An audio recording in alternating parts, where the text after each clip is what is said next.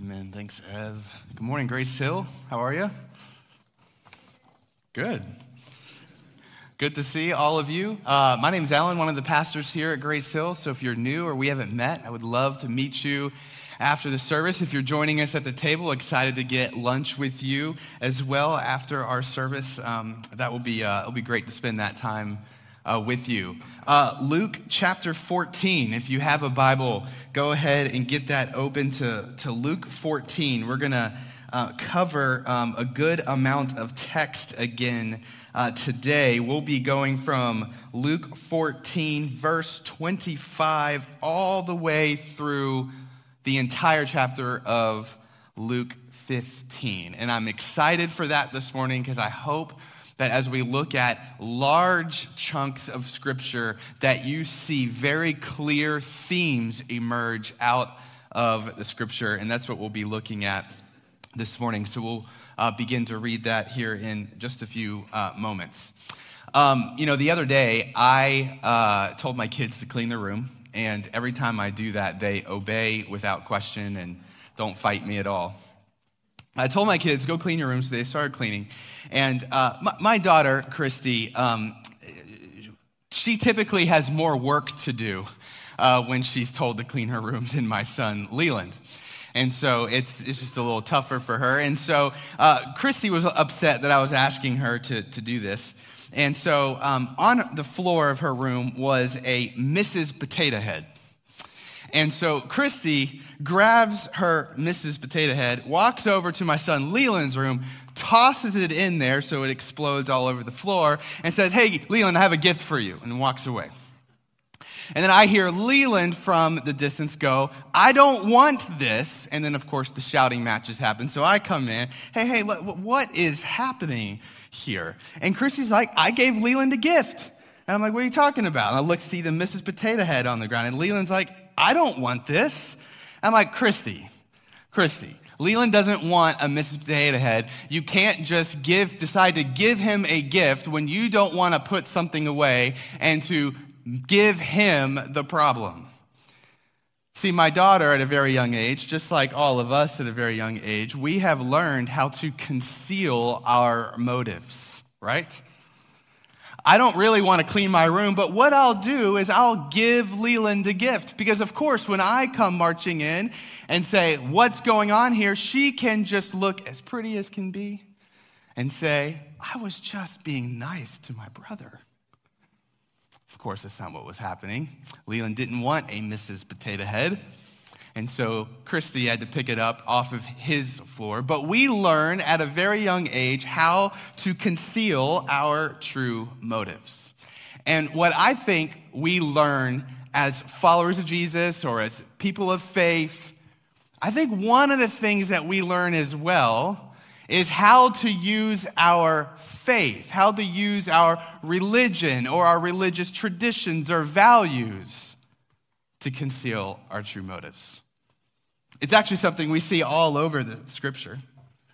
You know, or it's like the classic example of the preacher who spiritually manipulates his congregation to give loads and loads and loads of money to the church because that means God will bless you. This is what God wants for you, just so the preacher can enrich himself. It's like that.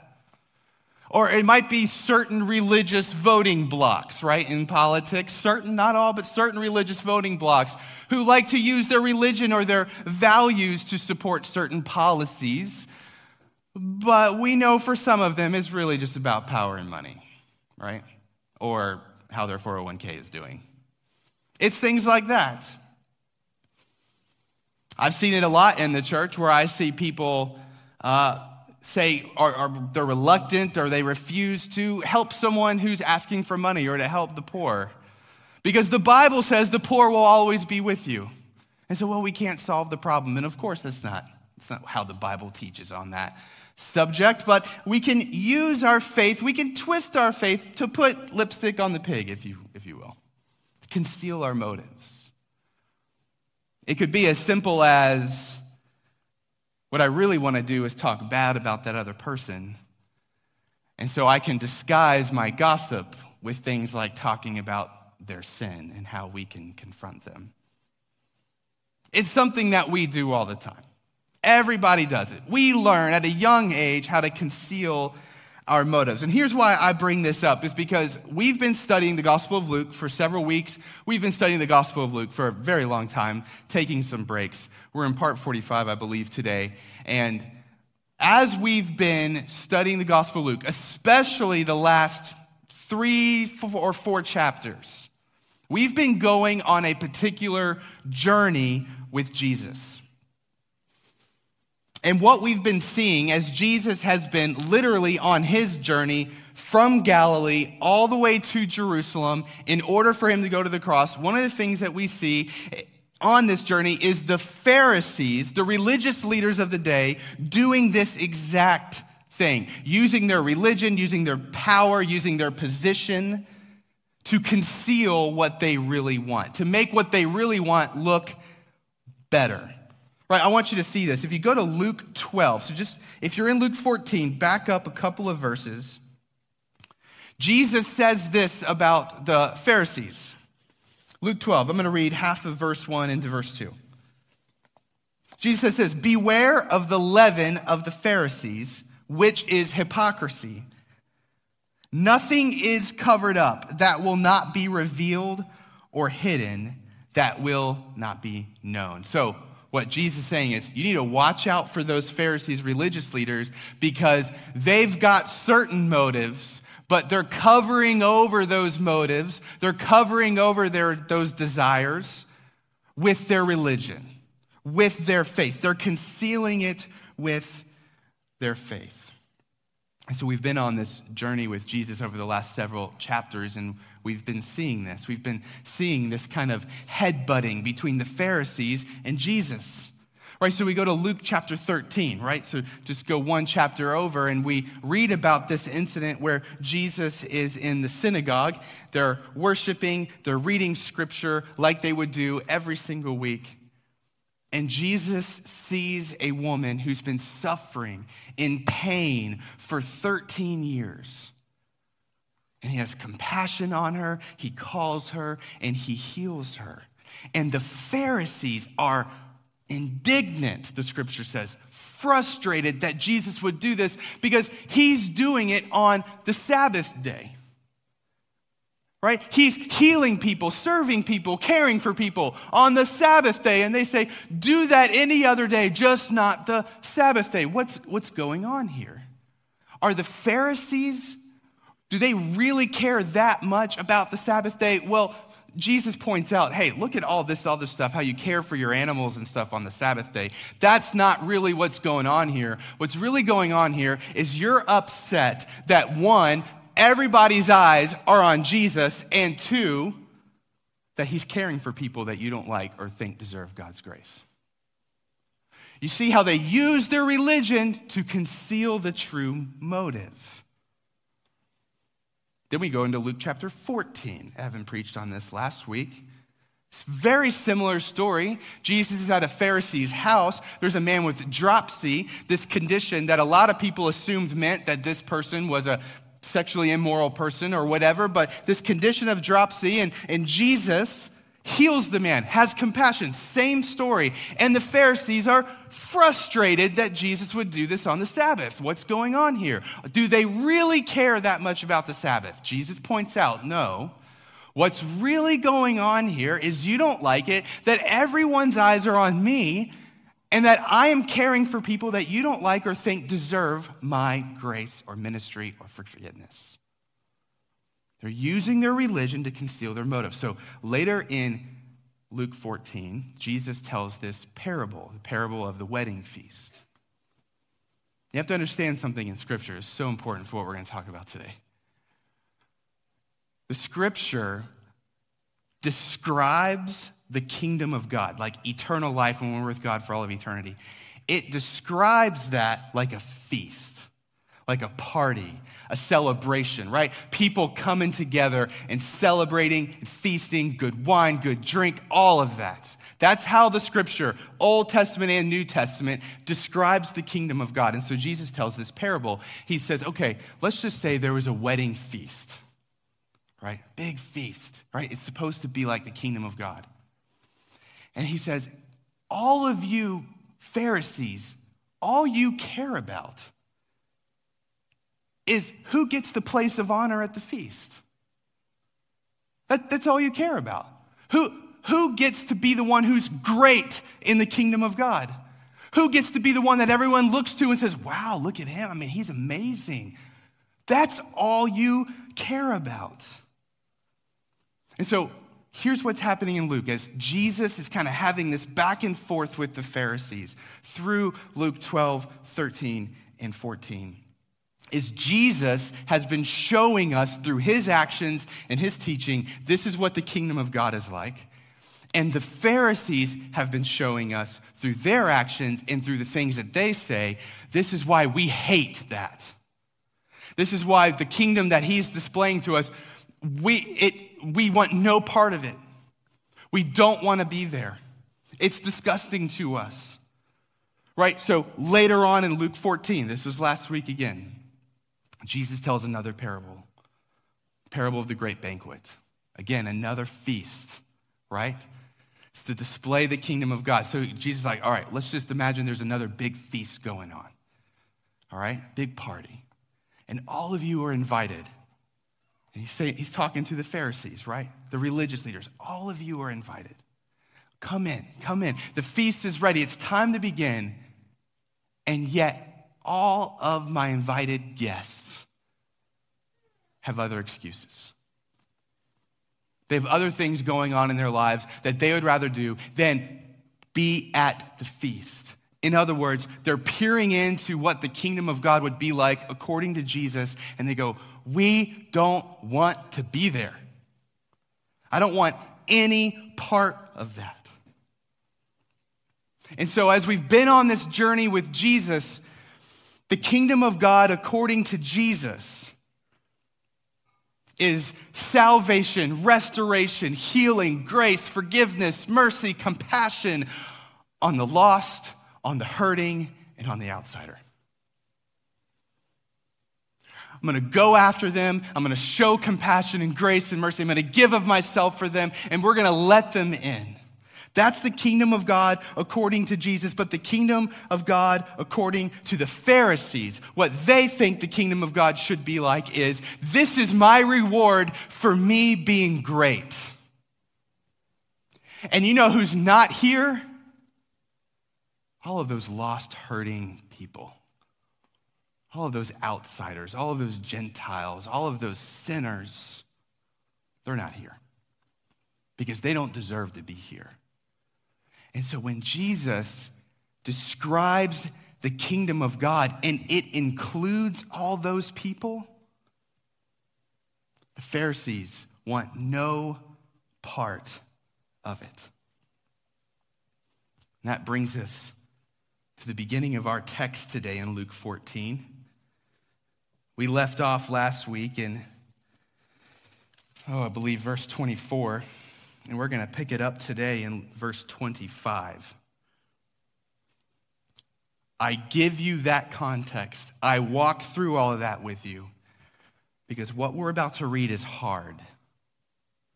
But context is everything. Everything. We have to understand who is Jesus saying these words to and why. So let's read it. Luke 14, starting in verse 25 through verse 33, it says this. Now, great crowds accompanied Jesus, and he turned and said to them, If anyone comes to me and does not hate, oh, hard word, okay, hate his own father and mother and wife and children and brothers and sisters, yes, and even his own life, even himself, he cannot be my disciple. Whoever does not bear his own cross, and come after me cannot be my disciple. For which of you, desiring to build a tower, does not first sit down and count the cost, whether he has enough to complete it? Otherwise, when he has laid a foundation, is not able to finish, all who see it begin to mock him, saying, This man began to build and was not able to finish. Or what king going out to encounter another king in war will not sit down first and deliberate whether he is able with 10,000 to meet him who comes against him with 20,000?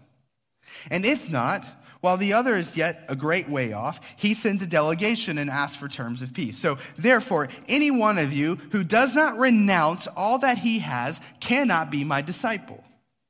Salt is good, but if salt has lost its taste, how shall its saltiness be restored? It is of no use, either for the soil or for the manure pile. It's thrown away. He who has ears to hear, let him hear. This is a tough text. Remember, though, context is everything here. Who is Jesus talking to? Why is Jesus saying these things? What has been happening in our text to help inform us of what Jesus means when he uses these tough words?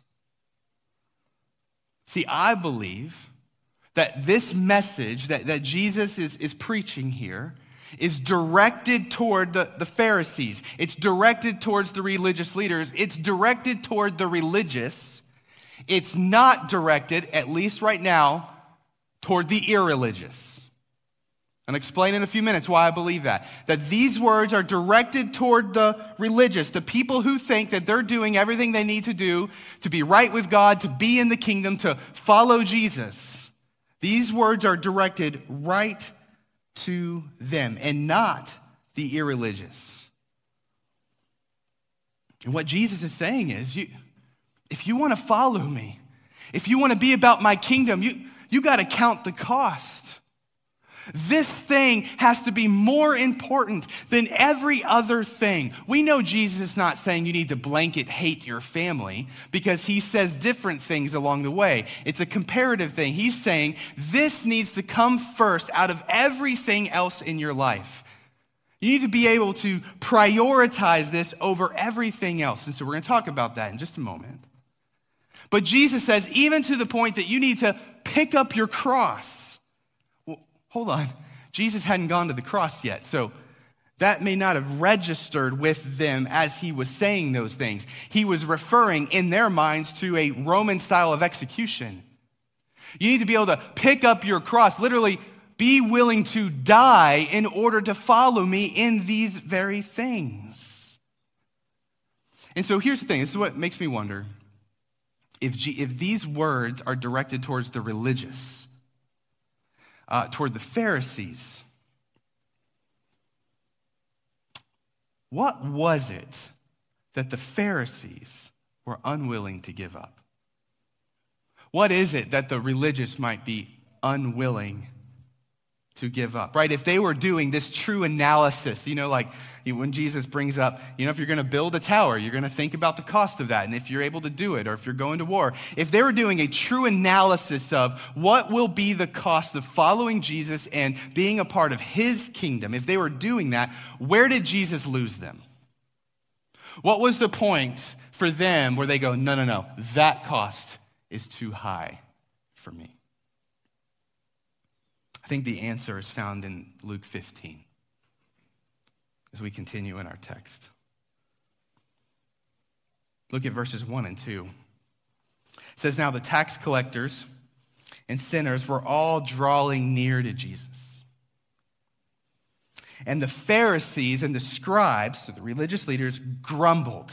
They hate that saying, This man receives sinners and eats of them. So pause right there. This is one of the reasons why I believe that the words in Luke 14 are directed toward the religious and not the lost, not the irreligious, because of this contrast that we have set up here between Luke 14 and Luke 15. Jesus is drawing near, and the irreligious are drawing near back to Jesus, and he's not directing these words to them. He's directing these words to other people. Jesus is dining with them, eating with them, displaying the kingdom of God to them. Because every time you see a table with people eating, the scripture is trying to display the kingdom of God. But the Pharisees, they're disgusted that Jesus would do this, eat with them. And so, in response to that disgust, in response to the fact that Jesus would spend time with lost, hurting people, Jesus tells three parables. Three parables that we read during our worship this morning together. All three of these parables are designed to show to you, display to you the kingdom of God. Right? We, we did the first one, was the parable of the lost sheep. This idea that if a shepherd has 100 sheep and one wanders off and is lost, he's going to leave the 99, right? He's not going to say, okay, well, the lost one, he's an idiot. I'm going to give all my attention to you. No, the shepherd's going to go after the one, go after the lost, and rescue it and bring it back. And then what happens in the parable? Feast. Everyone celebrates. Because in the kingdom of God, everyone celebrates when the lost are found. Parable two lost coin. Woman loses a coin. She's in her house. She turns the entire house upside down, sweeping, turning the lights on, put, picking up the couches, looking under every cushion to find the coin. And when she finds the coin, she goes through every obstacle and inconvenience to find this coin. And when she does, what happens? Feast. Because in the kingdom of God, everyone celebrates when the lost are found. The Third, parable we read was the parable of the prodigal son. Story of this younger son who forsakes his dad, takes all of his inheritance, goes and spends all of it, finds himself poor with nothing. It's just shame. Believing that there's no way I belong in my father's house anymore, but maybe I can work for it, at least for something makes his trek back to his father, rehearsing his speech, trying to figure out how he could convince him to give him something. And what does he see? He sees his father running towards him. And his father has no patience for the speech. And he throws a party, feast, because everyone in the kingdom celebrates when the lost are found. They don't scoff. They party when the lost are found. I, I just want to pause here before we continue and just say if you're, if you're here listening online and you're not sure yet what you believe when it comes to Jesus, I just want you to know this right here, what we're seeing on display is the heart of God, the attitude of God towards you. And if you're in one of those places where you feel like there's no way God would ever forgive me, there's no way I would ever be worthy of his kingdom or these good things that you talk about, just want you to know the scripture saying to you, no, that's, that is a lie. This is the heart of God. He desires for you to be in His family, and He's willing to jump over every obstacle, even death itself, in order to make a way for you to be in His family. If you're here today and you believe in Jesus, but you are just burdened with guilt or shame by something going on in your life, and yes, you hear all these things you know the right words to say in your head, but in your chest, there's no way you believe that God would ever act this way towards you, that the kingdom of God would celebrate over you. I just want you to know that's a lie. This is the heart of God. And you can give him every bit of your burden, every bit of your guilt, and every bit of your shame, and the kingdom will celebrate over you. in Luke 15, when we come back, we only read half the parable. We read up to verse 24, but in verse 25, the, the parable continues. But I want you to remember our question. What's the question that we're asking that we're looking for Luke 15 to answer? And that's this What was it for the Pharisees that was too much for them? What cost was too high for them in order to follow Jesus, to be a part of this kingdom? What was it? Let's go to verse 25. Let's continue the story. It says this Now, his older son, so the older son of the younger brother, the older son of the father, Now his older son was in the field. And as he came and drew near to the house, he heard music and dancing. He heard the sounds of the kingdom.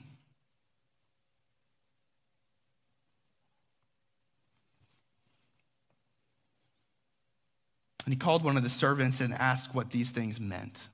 What is this? What is that? What is that sound? It's different. And he said to him, Your brother has come, and your father has killed the fattened calf because he has received him back in sound. In sound. They're celebrating. Verse 28 But he, the older brother, was angry and refused to go in to the party, to the feast, to the kingdom.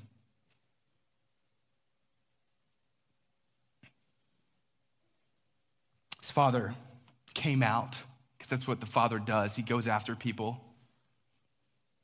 His father came out and entreated him. But he answered his father, Look, look, these many years I have served you. I never disobeyed. Yet you never gave me a young goat that I might celebrate with my friends. You never allowed me to celebrate me.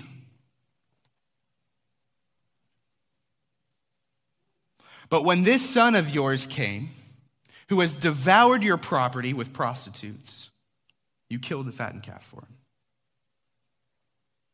And the father said to his son, Son, you are always with me, and all that, I, that is mine is yours. You're welcome into the kingdom.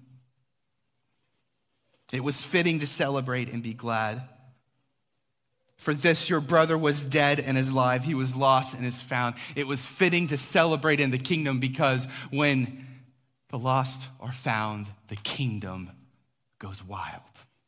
Celebrates.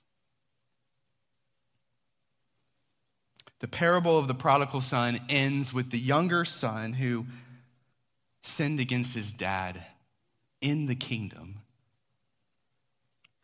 and the older son, the religious son, the one who, in his own mind, did everything right, was outside the kingdom. Not because he wasn't invited, not because the door wouldn't have been held wide open for him if he wanted to go in, but because he refused to go in.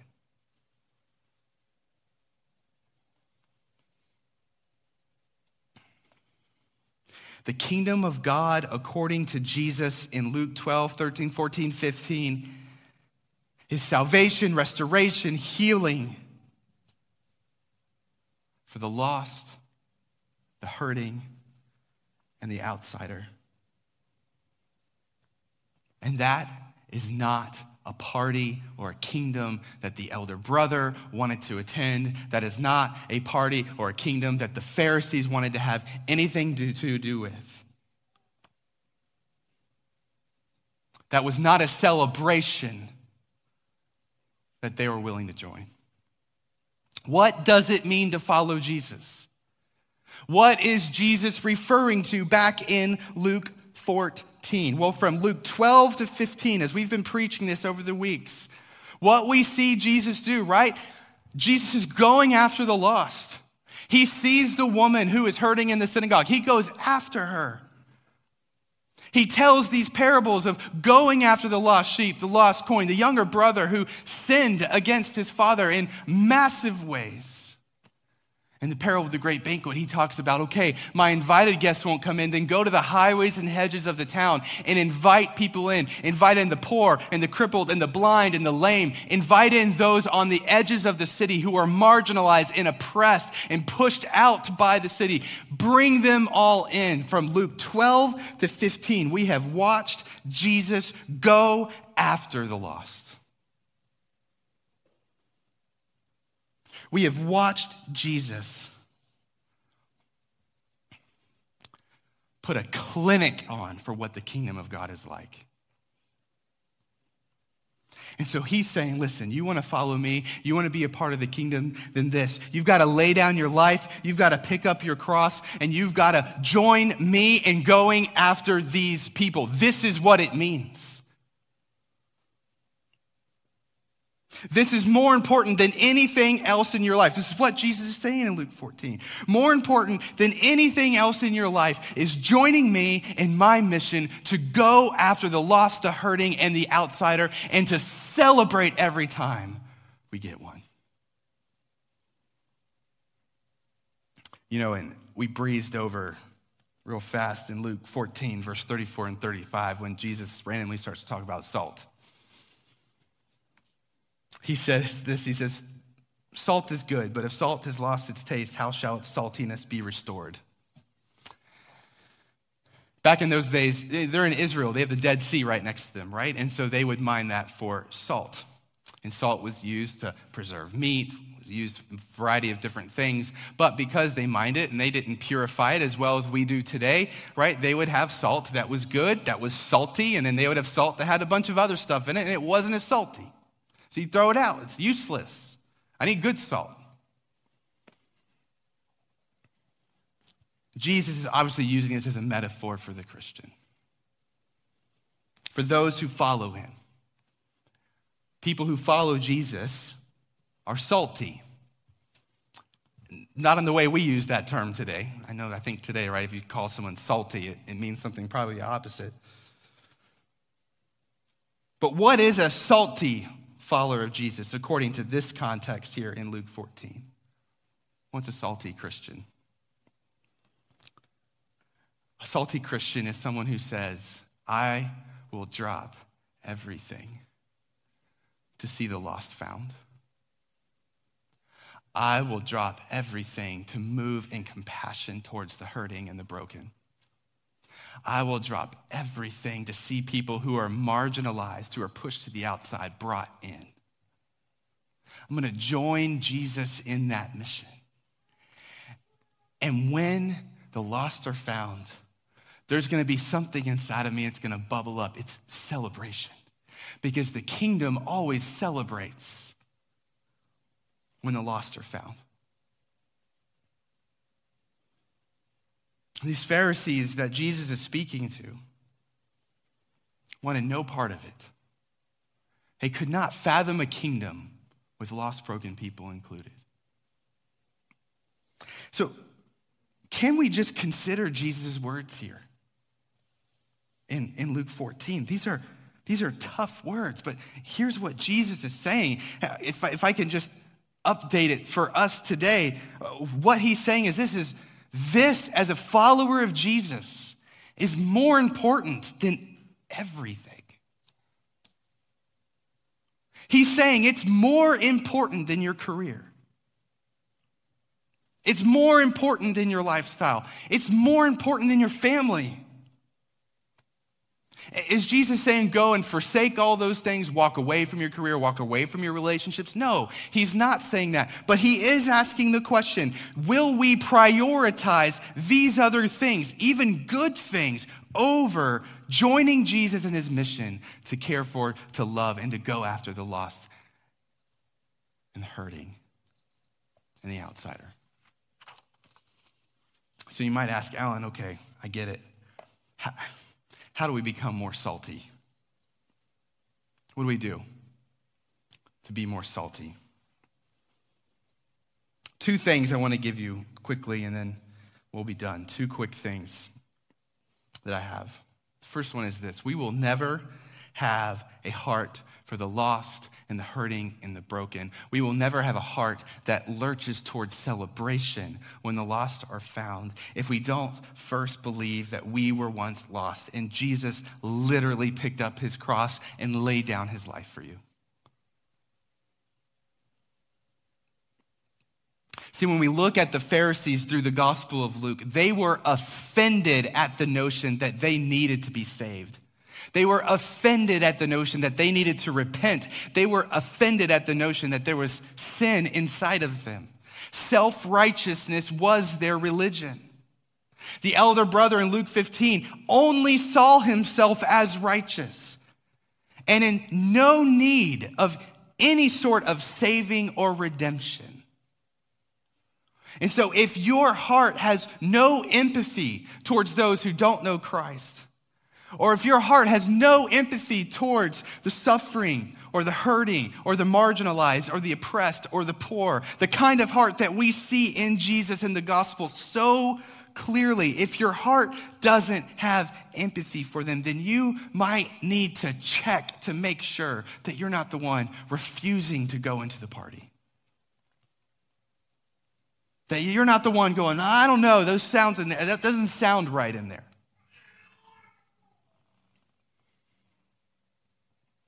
Because a heart that is cold towards the lost is a heart that is cold towards Jesus. But we're good at concealing our motives. And maybe this morning, just like the father went after the elder brother, went outside to go get him, begged him to come in. Come in, you're invited. Maybe that's what the Lord is doing with your heart today. Because He loves you and He wants you in His kingdom. But first, we have to understand that we need the Father to come after us and save us first. That's the first thing. And second thing, how do we get more salty as Christians? Is we need to start embracing the inconvenience of going after people. Uh, Jesus, listen, he, he wasn't sugarcoating the work, right? He wasn't sugarcoating what he was calling us to. He says, You will have to lay your life down for this. You're going to have to pick up your cross for this. And so we've got to understand that going after people and loving people in the way that it happens in the kingdom will be inconvenient. And so uh, let me give you just three low hanging options on this ways that we can start embracing the inconvenience of loving people well. And the first one is just through your community groups. There are hurting people in your community groups. There are hurting people there. I know that. And so, one of the ways in our groups that we can just love each other so well is to go after one another. To, to, to be present at groups so we can build that relationship. I know that's inconvenient to, to remember people in our prayers, to text them, to call them, to remember the things that they're going through, to ask follow up questions, to be curious about their life, to, to literally say, hey, in this group, I want to be oriented around you. I want to care for these people. That requires effort and inconvenience and pushing forward into that. So that's just a really easy, low hanging way that we can begin to be a little more salty as Christians, to embrace that.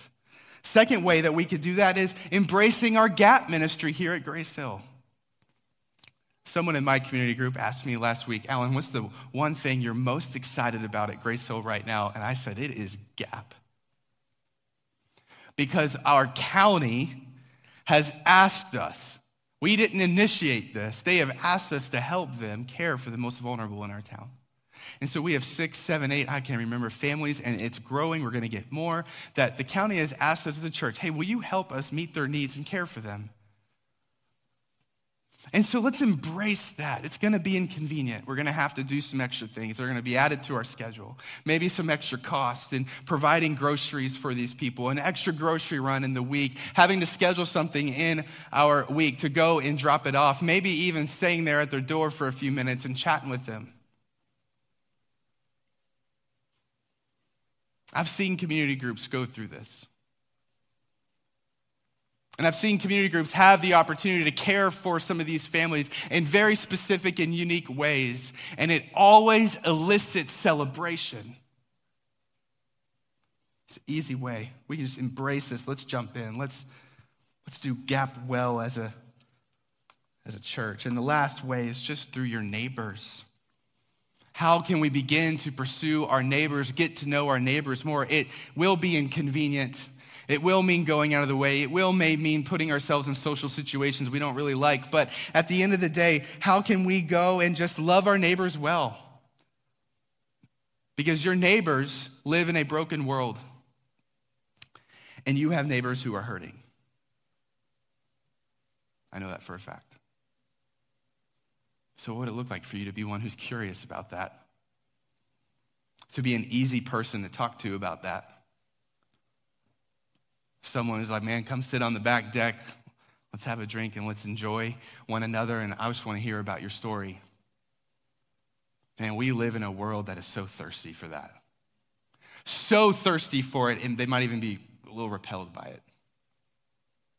Easy ways, your groups, their gap, your neighbors, that we can begin to embrace the inconvenience of going after people. But this is what it means to follow Jesus. Is to join him in that mission.